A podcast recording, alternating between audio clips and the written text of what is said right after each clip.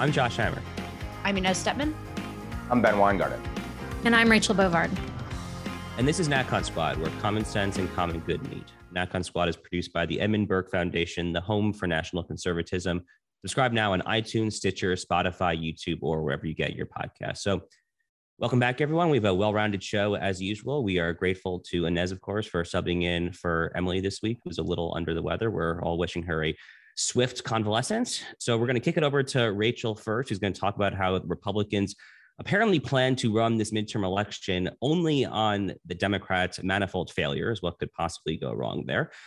Ben is going to talk about the new F B I domestic terror unit. We're going to use that then as a transition to the weekend's terrible events in Colleyville, Texas, a hostage situation, terrible events that obviously could have been a whole lot more terrible. We'll, we'll get into that a little later. And then we will finish it with Inez talking about the metaverse becoming a reality. Ooh, very creepy. But before then, let's kick it over to Rachel to kick us off with twenty twenty-two midterm update. Yeah, a real, a real upper of a segment because as as usual. But so I we've talked before about how, you know, Republicans are potentially looking at Uh, taking over in the twenty twenty-two midterms, winning back majorities in the House and the Senate. And I wrote last week for The Federalist about how I was very uninspired by the House Republicans' agenda should they take forward a majority, which basically consisted of a parent's bill of rights, energy independence, things like that. Again, not necessarily bad priorities, but things that, again, should be sort of running under the under in the background while they take on the actual issues that are plaguing their voters. Because of all, you know, you always hear the old line, this is the most important election of my lifetime. But in all the lifetimes that I've witnessed midterm elections, there's a lot of really high stakes issues right now. You know, voters are being sort of tyrannized by a number of policies that, you know, House Republicans need to address. And that just goes to the bigger factor here, which is that if Republican majorities are going to do anything, they have to deliver specifics for their voters and specifics that mean something in the moment we're living in.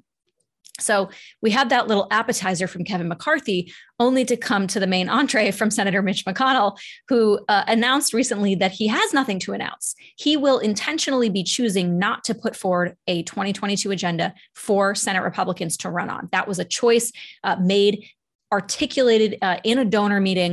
And you saw Rick Scott, who's the head of the uh, N R S C, the Republican senatorial campaign arm, echo that and say, yeah, we just can't really agree on everything. So we're just going to let senators run. Now, the dynamics here are a little bit different in the House and the Senate in that, you know, McCarthy controls the floor in the House. The speaker or the presumptive speaker controls everything, what will come to the floor. The Senate is different in the sense that every Republican senator will have that authority.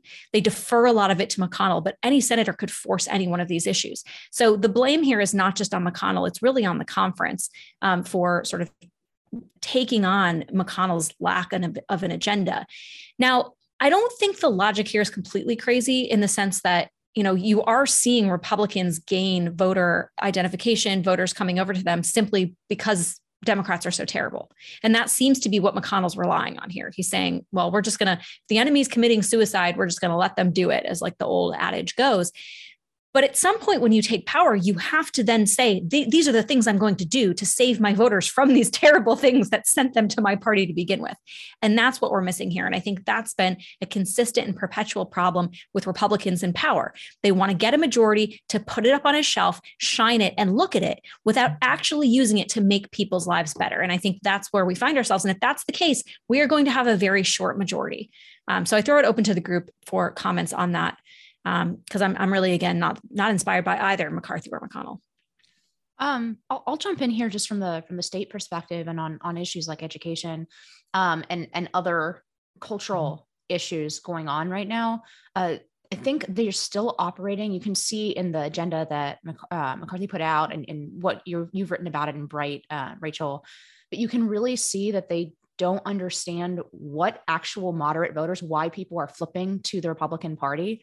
And it's it's not because of the same agenda they had in twenty twelve, which is not to say that tax cuts or the Keystone Pipeline are not like good ideas. Um, But it's this backwards notion that, in fact, in order to appeal to the middle or people who are not consistent Republican voters, we have to go back on, on sort of, um, you know, business issues. And the reality is the opposite. Um, people are voting for the Republican Party for the first time, if you think about the election in Virginia, based on concerns, for example, about critical race theory in schools, based on concerns about masking kids, right?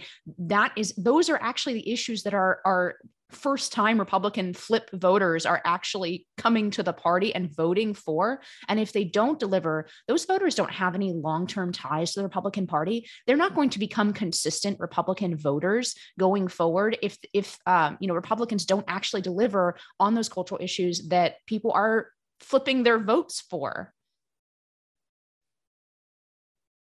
So I'll jump in and I'll just make a, a couple brief comments. Um, the first is, yeah, I, I think that the logic probably here is while your enemy is hanging himself, let him. But the thing is, you still need to provide some kind of compelling alternative at the end of the day. You, you might win by default marginally, certainly won't be a rousing victory, certainly won't be a victory that compels uh, voters going forward.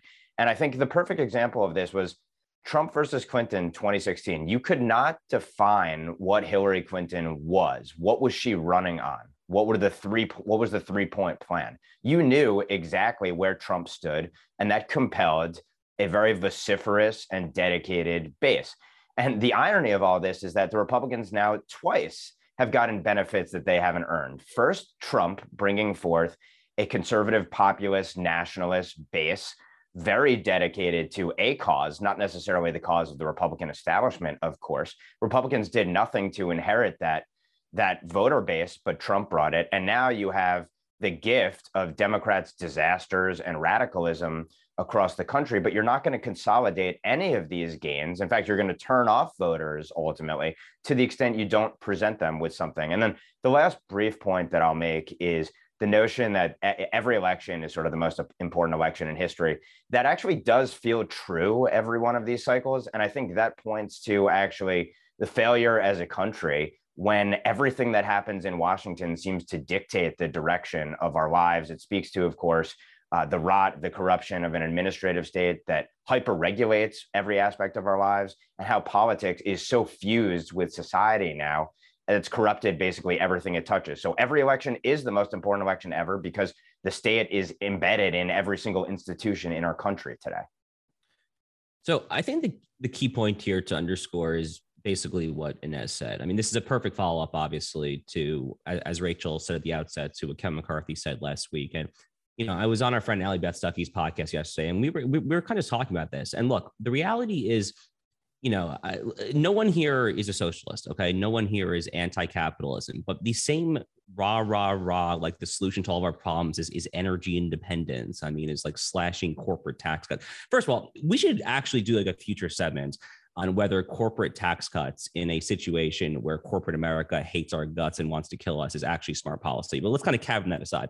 But e- even like, our, e- even if we concede, arguendo, as lawyers would say, that that is good policy, cynically speaking, Republican office holders who care about getting elected and getting reelected, they are flocking to the Republican Party, as Inez says, not on those issues. And it doesn't take a genius to realize that. You can go back as far as twenty seventeen. The, the political scientist Lee Drutman had that infamous kind of four-quadrant X Y axis, kind of, you know, like economic conservative, economic liberal, social conservative, social liberal. And I think it was like twenty-six percent of America identified as um, quote unquote economically conservative. So when you kind of toe this kind of culturally conservatism, slightly more kind of populist hue, you are going to bring in new voters. And like the polling shows this over and over and over again. We did a segment, I think in December, about this new like National Wall Street Journal poll showing that Hispanics are literally like fifty-fifty on like a, the generic ballot for this fall. They're not flocking to the G O P for like nineteen eighties era, you know, laissez-faire fundamentalism bromides. They're just not. They're flocking to the G O P because of critical race theory and because they hate being told that this wonderful country that they left their crap hole countries to move to is systemically racist and rotten to its core. So it really is just a total failure, obviously, of Republican leadership. It, it very well, by the way, still might work because the Democratic Party, you know, Biden and all of them are in just such abominable shape right now that it definitely could still work. I mean, I, I'm sure if Republicans kind of take this McConnell line and run with it all the way till November, they probably still will take back the House. They may well t- still take back the Senate because the Democrats are in such disarray. But it, it just fundamentally, I mean, this is a problem kind of for the right in general, right? And we're not going to have time to really flesh this out. But I think too many on our side are just content to kind of just like condemn the enemy, to condemn the opposition, to say they're terrible, they're terrible, terrible. And like, they are terrible. I'm not going to deny that here. But Rachel, I think like your speech in NatCon, I think the reason that it got so much attention, and, you know, my speech maybe to a slightly lesser extent, is because like the policies and like the very substantive ideas were in there. That is what moves the ball forward. That is what attracts people. That's what galvanizes support. It intensifies opposition, but it also galvanizes support. So it's really just a failure of leadership here, but it, it probably will still pay off for them, obviously. Um, but anyway, uh, any, any final thoughts on this segment before I go to Ben, Rachel? Sure. Um, I just want to jump in here with something really brief. Uh, we talked about whether this is the most important election of our lifetimes and how frequently, and I agree with Ben's points about how, you know, obviously D C has way more power than it should, and that's part of the reason.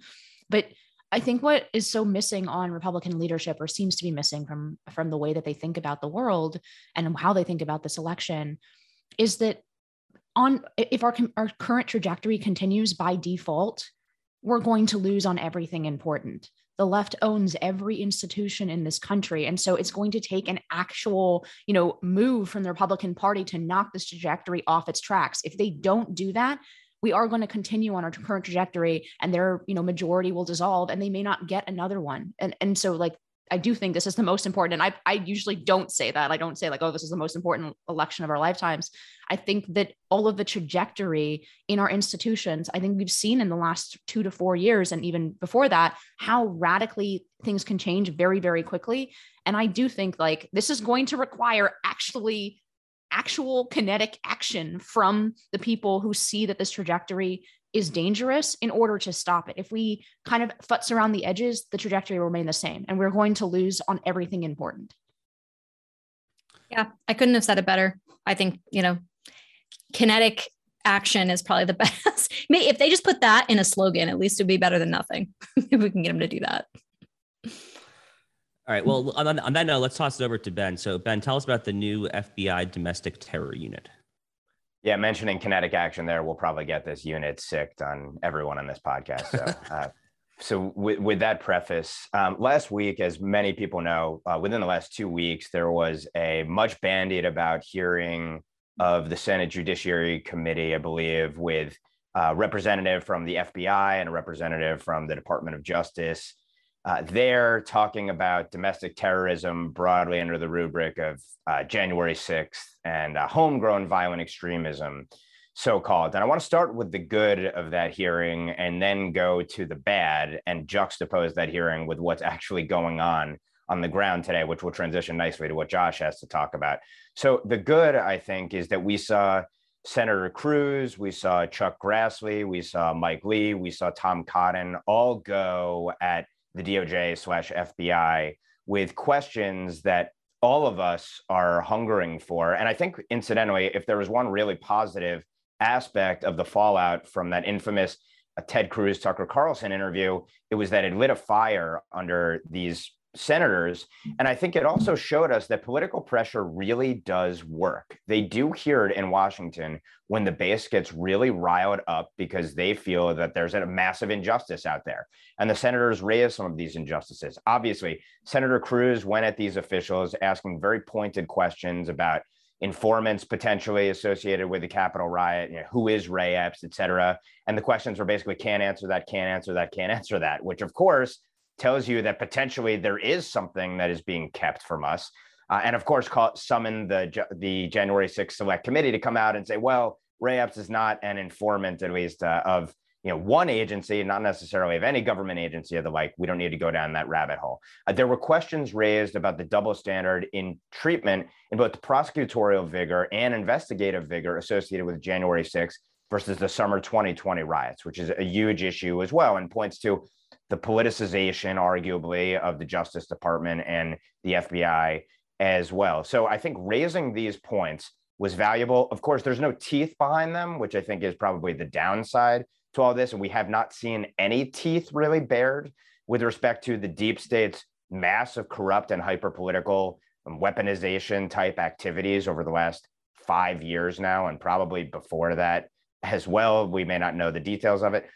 Now, let's talk about a little bit of the bad here. The F B I, while of course we now know that there was this attempted jihadist attack in Texas, set up a new domestic terror unit. And basically what they said is the greatest homegrown threat is presented by, and I'll quote here, and this was from some of the testimony, the prepared testimony, ra- those espousing racial or ethnic bias or anti-government or anti-authority sentiments. Now, the anti-government or anti-authority sentiments thing, of course, should raise hackles from everyone, because who defines that? And of course, if you oppose the regime's ideologies, we've spoken about ad nauseum here, on any of a slew of subjects, you could be portrayed as an enemy of the regime, an anti-authority, uh, violent extremist. And then obviously the racial or ethnic bias, as the president is going out calling people literally, do you want to be on the side of Bull Connor or Jefferson Davis or George Wallace because you believe in voter I D? It is clear how chilling this sort of language is, how it's in the eye of the beholder, and how once again our officials never explicitly define the size, scope, or nature of the threat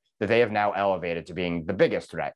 That is, those who would dare dissent from the regime. And of course, we saw the president go out himself and ask for social media companies to combat so-called misinformation, basically brazenly calling for censorship. So you see how this all comes together. And I'll briefly say, during testimony, one of the officials said that there were four attacks by domestic violent extremists over the last year and thirteen dead. Did not provide any details around this whatsoever, which again leads to the question, can you quantify this purported threat and tell us why, as Christopher Wray has noted, they've more than tripled the number of agents and analysts working on these so-called domestic terrorism cases? So the last thing I'll say is juxtapose this versus the fact that sedition charges were filed for the first time associated with January sixth defendants under withering pressure from the left that Merrick Garland has implicitly acknowledged, again, pointing to politicization here.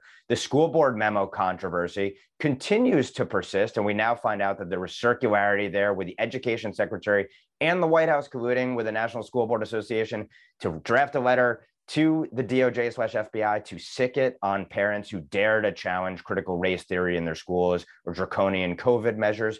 And then last but not least, we also saw the D O J reportedly, at least, will be dropping another case in connection with its China initiative, which is a counter-espionage initiative aimed at prosecuting and indicting those engaging in spying activities against our homeland from China. The D O J China initiative is under review, which of course means that it could be pulled altogether. So domestic terrorists purportedly greatest threat, China threat being dropped, D O J, F B I still being sicked on parents. My question would be, do you think that this ought to be an issue that we're talking about going in the midterms in twenty twenty-two? Or do we think that Republicans are quiet on this because they don't have the courage of their convictions, and or they don't think that it's really popular with a wide swath of Americans? I just don't think that they have the stones to take on this issue, frankly.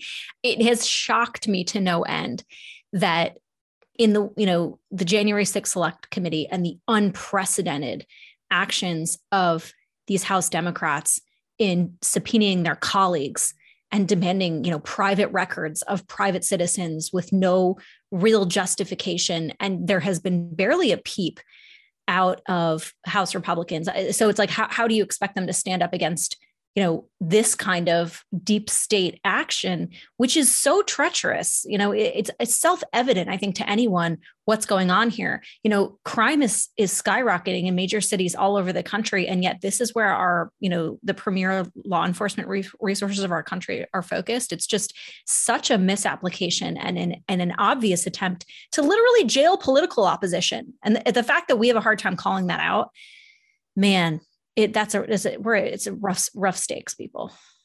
You know, I, I think this is part of what, why it's so difficult. Um, and, and I would be sympathetic if the stakes weren't so high, if we were just talking about this in sort of a theoretical or ideological way. It's difficult for conservatives, people who, you know, and, and all of us, I think at, at some point we're the same. It, it's very difficult to make that switch, to understand how broken the institutions are, how ideologically taken over they are. And it's especially different in the law enforcement context, difficult for conservatives, right? It is difficult. They do not want to wrap their minds around the fact that, like, the F B I could be politically weaponized, by the left. That's like, that's, that's a very anti-conservative, small c conservative point, right? Because it puts us in the position of being anti, anti-institutions, right? Um, and, and there's so much of conservative philosophy and outlook that goes about how important, you know, that it goes to how important institutions are, um, and how, how difficult they are to build once destroyed, right? So I think it's really a difficult mindset flip, but it's one that's necessary. And then on, on the specific point, I think this is why you saw, like, I got into a yelling match with a Young Turks guy um, about on January sixth, right? Because of this issue. I think that's why they're so desperate to define this, why you're seeing charges now brought for sedition. They're so desperate to formally define this as terrorism rather than to talk about a riot in the Capitol, right? Um, because it, it, it allows them linguistically then to pivot, um, not just not just in their words, but then with this entire apparatus that is built for, for essentially foreign terrorism, right? And to, to pivot that against their, their domestic enemies. And they're being very open and clear about that. But I, I guess I would be sympathetic to the idea that Republicans don't find themselves, um, you know, don't understand how to basically go against like the F B I, like law enforcement. This is sort of basic conservative principles. But the problem is the fewer people realize that, in fact, the project of the right more broadly now is a kind of guerrilla project. Um, it, it is it is uh, making very, you know, nonviolent war uh, against against the institutions, and that we have to be fundamentally in opposition to those institutions in order to preserve anything worth preserving about America. I think that's like a very difficult thing for conservatives, small c conservatives, to like accept. And I think that's why we're seeing such reluctance among Republican leadership to accept that. But that being said, we don't have time for them.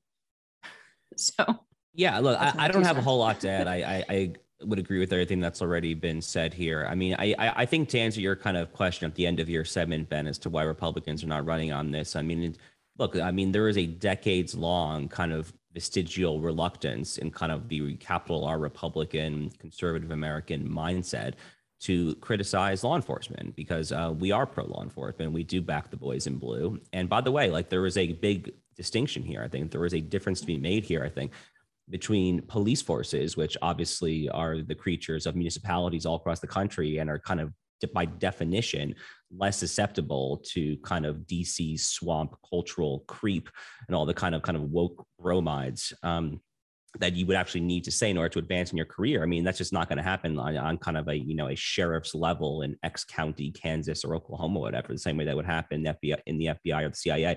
But it really kind of just, um, you know, it does posthumously just vindicate so much of what Angela Codevilla has written over the past ten to fifteen years about kind of the F B I and the C I A and the N S A in particular. And I would just encourage listeners and viewers to kind of find his essay um, at Claremont's American Mind website. I can't remember quite when he wrote it. It might have been like twenty nineteen. It was probably two or three years ago at this point, um, about the need to abolish or reform uh, the F B I, C I A, N S A, basically the entire I C. Uh, and Angela was uniquely qualified to To, to write on that. Um, but unless anyone has any other further thoughts on this, I think it's a pretty good segment to what I want to what I want to, uh, to, what I, to what I want to talk about. So anyone have any final thoughts on this? Nope. Okay, so let's let's transition then um, to this weekend story in Colleyville, Texas. Um, so Colleyville, for those of you who are less familiar with the Dallas-Fort Worth area, which is where I called home for two and a half years, um, is in uh, northeastern Tarrant County. So it's a suburb of Fort Worth. Uh, it's a former, it, it is located actually in uh, my good friend Connie Burden's former state Senate district back when Connie represented um, Tarrant County in the Texas state legislature. So um, kind of like an affluent suburban town here. And what happened on Saturday, obviously, was, as everyone knows by now, was um, Congregation Beth Israel, which is a synagogue there, um, it was, was the victim of a deranged Pakistani British national Muslim man's hostage crisis. Um, he held uh, the rabbi and three congregants captive for hours and hours on end. Uh, thank God no one was ultimately killed. Um, initially, we thought that kind of uh, the F B I and SWAT had kind of gone in and kind of like heroic, kind of like a M I six style fashion to kind of take out uh, the villain. But it turns out that uh, the rabbi seems to have caught um, this man at a bad time and threw a chair at him, and kind of everyone managed to get out, but really neither here nor there. Um, there's, there's a lot to kind of break down about this. Obviously, the situation could have been a lot worse. The first thing I want to say is the very first time that I heard about this on Saturday, my first instinct was, okay, this is definitely like a theologically and politically liberal shul where the congregants are not carrying. And I knew that because they said that they were live streaming services on Shabbat, which by definition means it's not an Orthodox synagogue, so it's probably Reform. And if it's Reform, it's probably politically liberal. Well, as it turns out, I was right. Um, it turns out that a, a, there's an ex-I D F guy who now lives in D F W, Dallas-Fort Worth area, who actually ran for Congress a handful of years ago, who I'm friendly with, a guy named Itamar Gelman, who's a big gun rights activist. And he had a Facebook post saying that he briefly belonged to that synagogue. It turns out the so-called rabbi um, has infamously over and over again kind of decried Israel as an apartheid state that is oppressing Palestinians, and actually precluded his congregants from carrying in synagogue. So go figure that this deranged man chose that place as the as the target. So that's one point to make here, um, is obviously just the, the lunacy in the year twenty twenty-two of any Jewish institution, or I would argue any church or Christian institution, that would kind of preclude its congregants from carrying. Um, obviously, our Christian friends, uh, all Americans, remember all too well the horrific Sutherland Springs, Texas tragedy, of course, in twenty seventeen. I was living in Houston at the time. It, it hit home for me personally deeply. But a couple other points to make here. Um, at Newsweek this this week, we have a great piece that I ran from um, Hen Mazig about the role that CAIR played in this. CAIR, of course, Council on American-Islamic Relations. Um, CAIR is basically a psyop for people who don't realize this. CAIR is has literally been a psychological warfare operation since the day it was founded. It was. It, it, I am not exaggerating when I say it was founded as a Muslim Brotherhood Hamas plant on American soil. It baffles me to this day that this point is not routinely made by Republican legislators. The receipts are very clear. They were an unindicted co-conspirator in the Holy Land Foundation trial, also in the Dallas area in two thousand eight, the largest terror financing trial in U S history with close ties to Hamas there. So CAIR, if I can just kind of briefly read here, the reason that they were implicated here is because back this past, uh, in, in November, Zara Billu, who is the director of CAIR's San Francisco chapter, she called on all Muslims to monitor, quote, Zionist synagogues. She said, quote, they are not your friends. They are enemies of the Muslim community. So this kind of put a target, quite literally, of course, um, from kind of CAIR activists, I think, on synagogues all across the country here.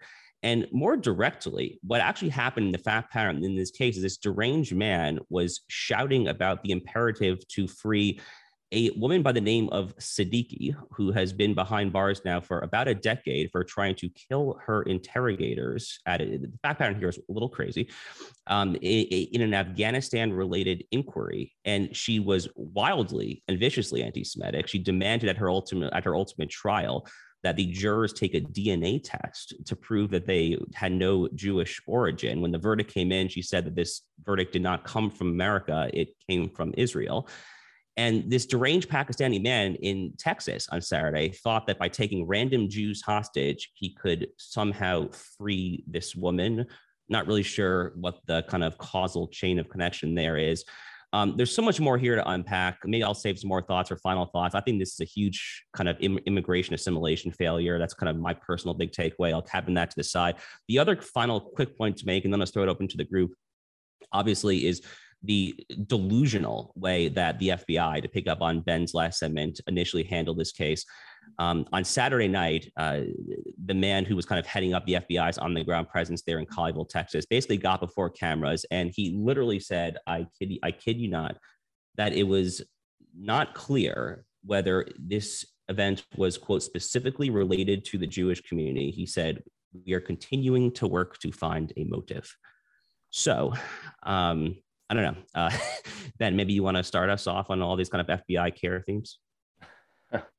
Where to begin? Well, I think, first of all, the, the context that you make about CAIR, which is the largest Muslim American group in the country. Uh, in my book, American Ingrate, I actually walk through the history of CAIR's ties, direct ties from its co-founders on, of course, to the Muslim Brotherhood, to Hamas. Uh, fundraising with some entities related to them subsequent to nine eleven, et cetera. It's horrible. It's shameful. One of the reasons that there's been such a massive press against designating the Muslim Brotherhood as a, as a terrorist organization is precisely because CAIR's, CAIR knows that it could be implicated. Uh, what, and interestingly, of course, many Arab nations themselves have banned the Muslim Brotherhood, the tip of the Sunni Islamist spear, uh, precisely because, of course, it, it is the tip of that spear. Uh, but our officials are cowed by CAIR. And worth noting, by the way, that the executive director of CAIR, who has ties to Hamas himself, is prominently displayed, for example, in uh, this effort to develop an Islamophobia envoy and, and his pro-Islamophobia legislation. But of course, it's his, his organization that itself has advocated for freeing uh, Siddiqui, this terrorist who tried to kill F B I and military officials. Okay, set all that aside, other broader context that's really important here. The F B I went through a purge of materials on Sharia supremacist ideology under Robert Mueller. Uh, and so the lexicon itself has changed within law enforcement around uh, Islamist terrorism, which they wouldn't even call Islamist terrorism. They'd call it uh, violent extremism, of course, which means that it is a content-free description of who ought to be targeted. And consequently, of course, if you pervert and corrupt the language about who the adversary is, you're not going to pursue the adversary. Uh, there is not training in Islamic supremacist ideology, which would give investigators and prosecutors all sorts of insights into Islamists and allow us to defend the homeland against them. Uh, to the political correctness in these comments, note then that then a statement came out subsequently after there was outrage, I think, from the Joint Terrorism Task Force, basically saying this is a domestic terror incident, um, you know, and it was clearly uh, effectively pursuing uh, Jews, which is obvious, of course, because Sharia supremacist ideology is embedded in that ideology is Jew hatred. It's a feature, not a bug of it for Islamists. So it was obvious for all to see. And let's note that President Biden himself, who does set the tone, of course, at least theoretically, himself would not link. He would not rush to judgment, of course, even though he rushed to judgment in myriad other cases, Kyle Rittenhouse and beyond, to smear him as a white supremacist,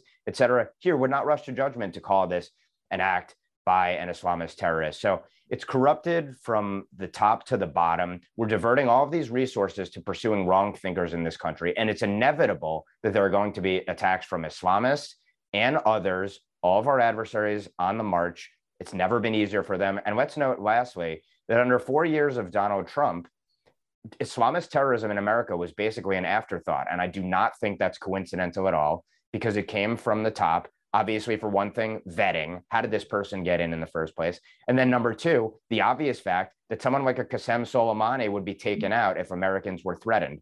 That threat from America to Islamists no longer exists, and our adversaries are going to exploit that. Um, I don't have too much to add to this other than uh, the reminder that I think um, our, our friend and Josh's colleague, Batya uh, Ungarsangaran, had for the rest of us, um, which is don't forget that this still makes us the luckiest Jews ever to walk the earth um, here in, in America. Um, but with, with regard to these kinds of incidents, what really strikes me is the disparity of coverage of different kinds of anti-Semitism, right? Um, and depending on, and I'll be blatant about this, depending on the racial background of who's conducting the, either the terrorist acts or um, who is who is conducting sort of just spewing anti-Semitic stuff. And what we have is this very weird like bifurcation where you almost have to jump through a series of hoops and like stretch, you know, like stretch the definitions and, and attribute sort of malintent to things that are, are facially um, not direct anti-Semitism.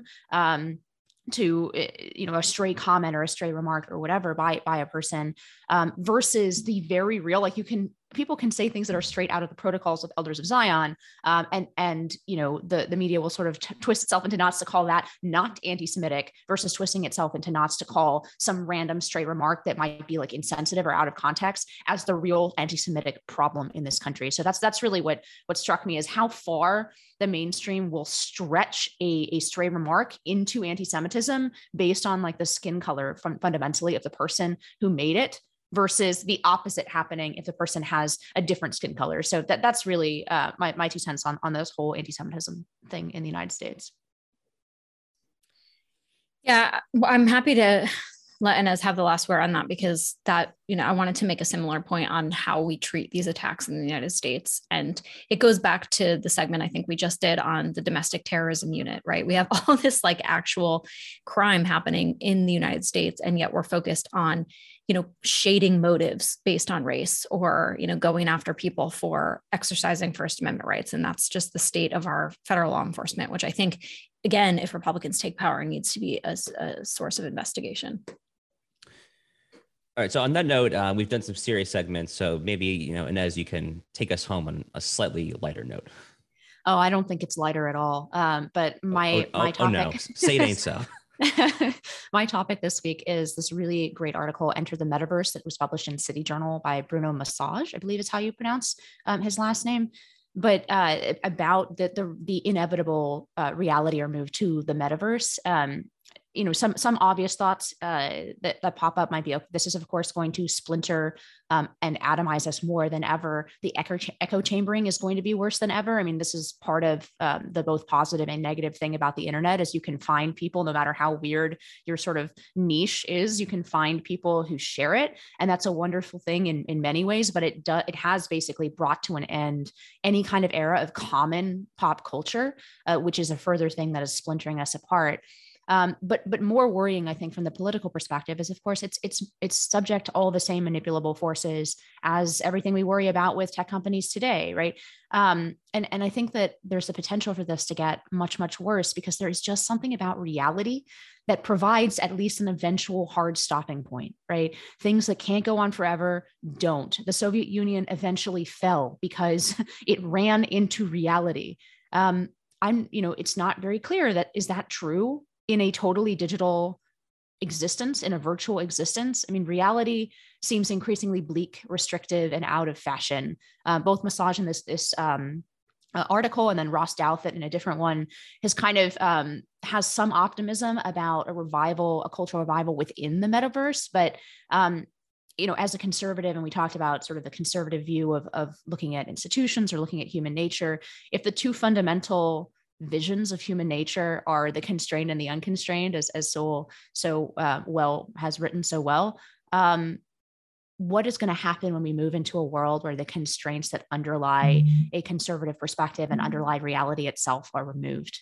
Um, and and just as a side, like a side point that doesn't is not really connected to uh, anything that I said, but in terms of the political stuff, I mean, it, the lack of permanency and the ability to, to alter. And go back and alter things um, in a, a, a digital universe. I mean, this is Stalin's wet dream, right? Um, you don't just erase somebody from a photo. You can literally erase them or what happened. You can go back and change things um, in in in, uh, in keeping with with an evolving narrative. So if if if the uh, the old phrase is we've always been at war with East Asia, like. In a digital meta- metaverse, you can literally go back and edit it to be true every time that party line changes. So I, I worry about those constraints being removed um, and, and the inevitable atomization, alienization, and manipulation that happens um, when when we potentially try to slip the bonds of reality. So that that's my, so Josh, not not too optimistic, sorry. I think it's well said though, because this is the concern, you know, We've all, we talk a lot on this podcast about how big tech is reshaping the contours and parameters of how we interact with one another. And I think that's been especially true of our discourse, which has downstream effects on, you know, tons of other things. But I think when you talk about the metaverse, you are, it is a black and white question. All of the things, as Inez pointed out, that constrain human nature, consequences, you know, social opprobrium, um, you know, the things that keep us in check, like, are gone. You can literally create a permissionless universe, uh, universe. And I don't know that that's necessarily a good thing as it relates to what the metaverse wants to be. When you hear Mark Zuckerberg talk about it, he wants it to be literally an alternative reality on all fronts. It's not somewhere that you just go to hang out or relax or whatever. He wants you to date in the metaverse. He wants you to have business meetings in the metaverse. He probably, he wants you to transact in the metaverse. So how do you actually take society as it's constituted and put it in a place where the rules don't exist? It's not that they're changed. They just don't exist. And then I think the second factor of this also is just, you know, the, the control that will be, uh, I think, imposed on people that exist there. We talk about the social discourse now and the control and the narrative control these tech companies try to have. Well, wait till you're operating in the metaverse where, you know what I mean, you say the wrong thing and somehow, to Inez's point, you are disappeared in a very tangible way for people who, you know, have made this uh, their reality. And I think the last thing I'll say on it is like, coming on the heels of COVID, after going into year three now of our the physicality of our interaction being removed. I think this is a very dangerous time for us to be even having this conversation, because we've lost, again, I think, so much of the importance of being together, of society that's built on human interaction and, you know, not just seeing other people's responses, but just the warmth of, of humanity, like being next to each other. So we are evolving, I think, very, very quickly down this path in a way that I don't know that we are quite prepared to do. So th- that was the exact point that I wanted to make. So I'll just kind of pick up exactly where Rachel left off. So obviously this debate is happening at a, at a like a uniquely terrible and and and uh, honestly, I, I I fear like a uniquely vulnerable time for the populace, because we simply have been lacking like this human-to-human interaction. So I'm going to read a tweet um, that a friend of mine, who does not use his real name on Twitter, but I would be shocked if at least Inez does not know who this person is. He'll get a kick out of the fact that we're citing him. So he's at T K Dillon on Twitter. He, he tweets in the context of COVID two days ago. Again, conservatives make the substantive argument for why communion with fellow man, facial communication, and respect for medical conscience are essential for human flourishing. The liberty argument only goes so far when the people don't really care about freedom anymore. And he's onto something here, obviously, right? I mean, we have seen, obviously, in like places like Australia, we did a whole segment on the Novak Djokovic kerfuffle just last week. We've seen places that were once kind of liberty-loving places. The United States, honestly, in most jurisdictions, is is basically kind of um, it's obviously not as bad as Australia, but there are certainly kind of um, it, it's not, it's not that far off when you go to places like, you know, former Mayor Bill de Blasio's New York City, what's happening with Muriel Bowser in D C and places like that. So but the argument here has to be not just kind of platitudinous citations to like rah, rah, freedom, rah, rah, liberty, whatever. It has to be kind of a a, a, a more sophisticated argument um, for why there will never be a substitute for human to human interaction here. And this kind of gets back to something else we, that we taught in this podcast in the past, which is kind of the potential perils of kind of just the whole Zoom work from home culture, if that kind of takes a hold, right? I mean, selfishly, like cynically, I, you know, I, I love work from home. I mean, I was I was working from home actually well before COVID. I mean, for like a you know like a year or two before COVID. But there are all too easily foreseeable real downsides to the human experience when we are not actually interacting in the flesh. I mean, there is a reason, obviously, when you kind of visit like a city, if you're traveling, you will call or text your friends or loved ones or relatives and like say like, hey, let's get a coffee. Hey, let's get a dinner. Like you want to see someone, you want to interact with them. Like, like a FaceTime ultimately just is simply not sufficient, obviously. So these are kind of like richer experiences about kind of what it ultimately means to be human. And I'm not sure the conservatives have like the right vocabulary to kind of make these arguments. I think we're kind of missing this from kind of our standard Conservatism Incorporated kind of style crash courses.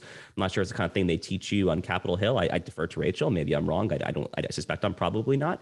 Um, but you know, it would be good for starters if, if we started to kind of get like Roger Scruton and you know people like that kind of back more to kind of like the conservative ecosystem or something.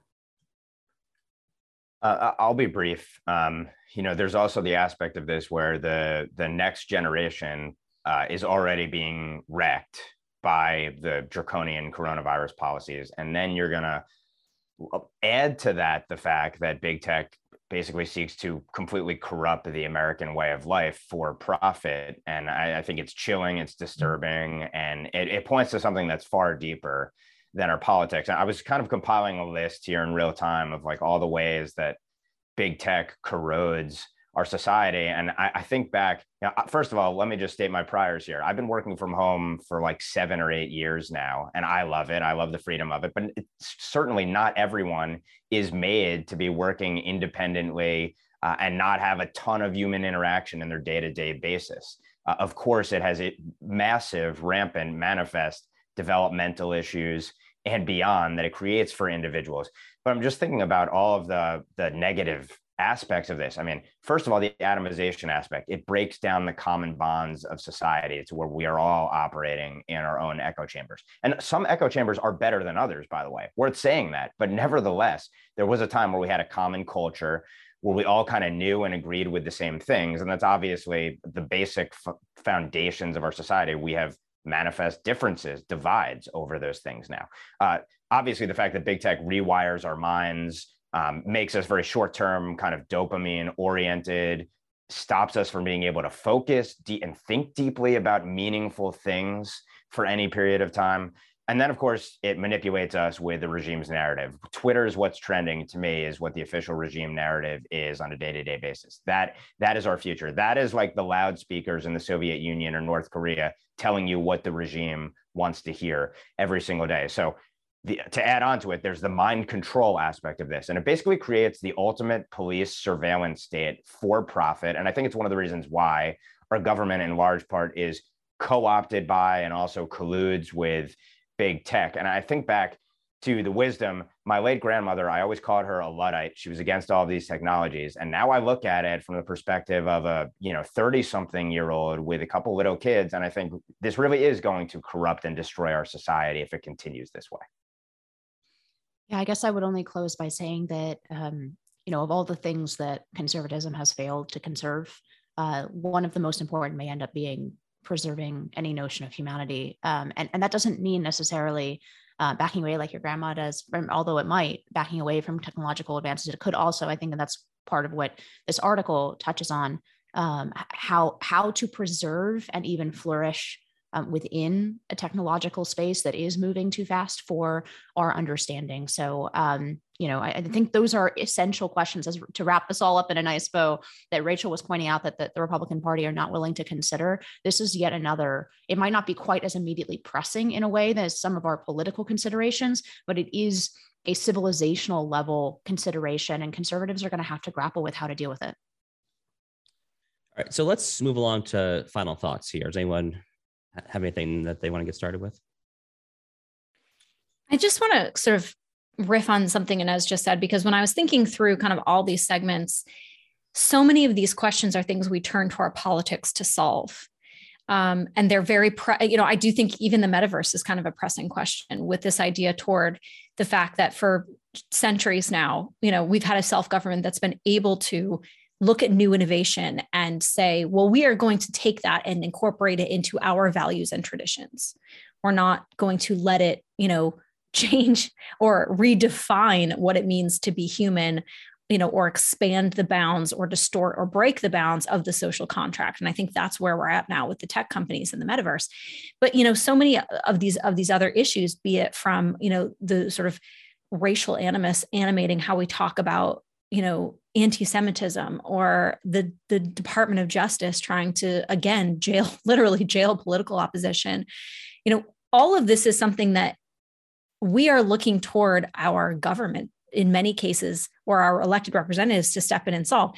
Some of this, I think, has to be meted out on our own. You know, when we get to notions of humanity, when we get to this fundamental concept of what it means to be human and to what it means to live together in a society, that always, I think, gets redefined uh, every generation. But perhaps this one, you know, we're all having it kind of on Twitter, which is disturbing in its own right. But these are things that, again, like if you are going to have a meaningful self-government, you have to have people who are tuned into what's animating the voters. And these are all things that are. And so, again, it just comes back to, to the segment, you know, the, why I'm so honed in, I think, on, on the segment I did about what Republicans are proposing, because I want to see that they have a clue. I want to see that they are dialed in to what it is that is, you know, pushing us uh, all in, in, in the direction of, of all these conversations. And right now I'm not convinced that they they know yet. So uh, I'll do my closing thought, kind of just following up on the segment that I did on Texas, because there are just so there are so many takeaways here. Um, it's it, it's really honestly unbelievable, I think, and obviously thank God that this hostage situation did not did not end with um, you know any civilians dying. But look, the the C A R E story, I think, is is is a major story. Would really encourage the listeners and viewers to check out this this op-ed from Hen Mazig that I posted Um, and Newsweek uh, the day that we're recording this, which is Tuesday. But the point that I wanted to kind of flesh out just a little more, which I kind of teased briefly in this segment, was the immigration aspect of this. Um, to put it very simply, what in God's name was this guy doing in the United States? Like, like very simply, like what was this man, this Pakistani British national with delusional thoughts about like the protocols of the Elders of Zion apparently doing in the U S? I mean, like seriously, like his logic literally seems to have been to go to like a random synagogue and take some random people hostage. And apparently his request was to have this rabbi call another quote unquote rabbi, like, uh, you know, like a female reform rabbi. That's kind of why I'm doing like the, the scare quotes there. Like a, a, a, a quote unquote rabbi on like in New York City, like thousands of miles away, to like literally call like the Council of the Elders of Zion to free this prisoner who's, and this prisoner has these lines saying that the Jews did this to me. I mean, like, you can't make this stuff up. I mean, like, this is literally out of like a dark, like villainous novel of some sort here. So it really kind of gets to kind of fundamental question about the failure of, of, of assimilation policy. I don't know the details as to how long, you know, this guy was in the United States or what kind of visa he was on or how he got here in the first place here. But, you know, it kind of takes me back, obviously, to a point that I've made that I think Ben has said at some point. Um, Daniel Horowitz certainly has made this point over and over and over again, which is so much, so much in the way of kind of these national security kind of terrorist jihad problems that happen on the U S. There was a shooting um, in Florida, where was that, in Pensacola, like, two or three years ago, um, on nine eleven being by far the biggest example. So many of these issues ultimately get back to failures of vetting and failures of immigration policy here. Um, and like, I, I just really hope that one of our biggest takeaways from this incident is to kind of get people to be asking themselves, like, what in the name of God was this ridiculous person with out, out, outrageously conspiratorial and backcrap insane thoughts on Jews and Americans, Israelis, whatever. What was he doing in this country? Because he clearly should not have been there. Um, I, I guess I'll, I'll finally deliver a small dose of optimism, Josh, so so that Josh will invite me back on NatCon Squad uh, as as the the sort of perennially pessimistic person. Um, so I had I had some serious doubts about whether or not Glenn Youngkin would deliver on the agenda that he promised for parents in Virginia. But his first several days in office has been very, very encouraging. He he has the right attitude. He's um, talking about stripping critical race theory out of out of curriculum to the extent that the executive in Virginia has the power to do that. He's put in this anti-mask order, basically saying, I don't even want to say anti-mask order, because he says, basically, he's putting it back in the hands of parents. Now, there is going to be a legal back and forth about how much power localities have. And, and um, there's a lot of boring legal stuff to talk about, like Dillon states, um, and whether or not localities have powers not explicitly granted to them by by the uh, state legislature. Um, but but it shows that he's he's very serious about delivering on those promises. The, the only thing that I, I would add in terms of um, importance of structure, um, I, I have a very hard time seeing any of these, with perhaps the exception of the COVID policies, because those are so um, made on like sort of an emergency basis. Um, I have I have a really difficult time imagining that any of this anti-C R T uh, sort of um, legislative efforts and, and executive efforts, as much as I support those efforts, will be actually long-term successful. Uh, without the, the the coupling of any kind of some kind of really broad universal school choice.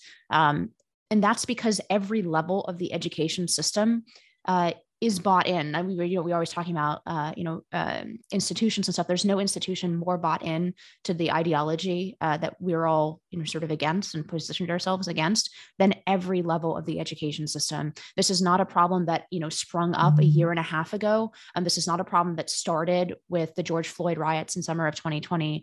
Um, this is an ideology that has been embedded in, in the schools of education. It's embedded in the certification requirements. It's embedded in the, the private school um, accreditation system, right? This is this is guidance counselors, um, teacher trainings, right? The way that money is allocated within the public system, and you have to understand that that going up against that kind of ideological slash bureaucratic system, where the ideology has become quote unquote best practices, um, is is very, very difficult to like come in with a scalpel and say, well, don't use these, you know, don't use these words, don't use this ideology, because the ideology will find its way in, in a different way. And that's why I think the only true solution to this is going to be not just giving school choice um, as, as sort of the traditional Republican platform has been uh, as a way to uh, escape um, really failing public schools for people who, who might not have the financial means to do so, but a real way to give people leverage, like middle-class families leverage, middle-class family in Northern Virginia with three kids, right? You're talking about sixty thousand dollars, seventy thousand dollars between their three kids um, that is being spent on their behalf, and giving them the kind of leverage and control over that money, I think, is the only way to actually um, attach consequences and accountability to this system. It's going to be very, very difficult if we do this piecemeal and we go in and we say, okay, no critical race theory. Well, a year from now, we'll be going in and saying no social and emotional learning, because that's going to be the next thing, right? And then after that, it's going to be, you know, trans ideology, all of these things, um, you know, they come under the same br- umbrella of ideology. And I don't think that it's going to be a long-term successful solution to come at them piecemeal, even though, again, I, I, I think this is very optimistic. I think that Glenn Youngkin's first couple of days in office have been very encouraging. Um, and I was, I was a little bit skeptical of whether or not he would deliver um, for especially those moderate parents who are not long-term Republican voters, but who very much care about this issue. I think it's critical for Glenn Youngkin to make a, a stand on these issues, not just to show those parents in Virginia, um, but also to prove that the Republican Party can, in fact, deliver on some of these cultural issues that are flipping voters. Um, t- totally agree with those sentiments. And I, I think it's always worth noting, you know, just as an example of how education is really kind of the tip of the spear of the entire long march. It's, it's always imperative to remember that the Angela Davises or the Bill Ayers of the world, they, after they finished their radicalism, they became professors. They continued the radicalism. They indoctrinated future generations in it. And I think it's very telling where the most radical literal terrorists, domestic terrorists, ended up going. It was to take over your children's, grandchildren's minds. Um, so on that sunny note, uh, I will say also from Virginia, one positive that I saw was that the new attorney general apparently is going to fire or did fire the civil rights division there en masse, and said he's going to take on cases that social justice prosecutors were dropping. So that's certainly a, a positive as well. And what's definitely a blue state, I wouldn't even call it a purple state, it's a blue state.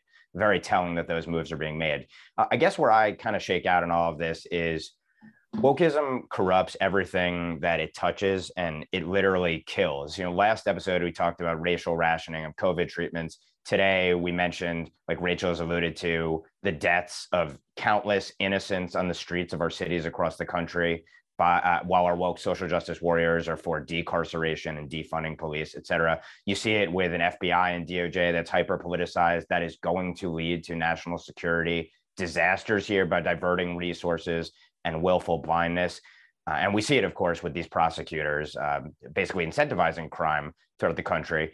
Uh, so I guess where I shake out in all of this is, as terrible as all of that is, and as corrupted as our institutions are, it first of all comes back to having a virtuous people. The Constitution, the, the inspiring document of the Declaration, all of these vital institutions become not only not vital, but actually antithetical to our vitality if the people who populate them are themselves corrupted and in hoc to an alien ideology. Uh, but at the same time, the silver lining of all of this, I guess, is that the facts of life do prove to be conservative. Human nature does bear itself out, oftentimes through horrible scenarios. And I guess what I'd say is it presents a hugely target-rich environment for all of us to pick up on all of these massive failures and actually run with the ball with a positive agenda in civil society and in our politics as well to, to turn the ship around. But obviously, we're about one hundred years behind of that long march, and that's why every single election really is the most important one. All right. Well, on that note, on behalf of Ben, Rachel, and Inez, filling in for Emily, I am Josh Hammer. We will see you at the next NatCon Squad.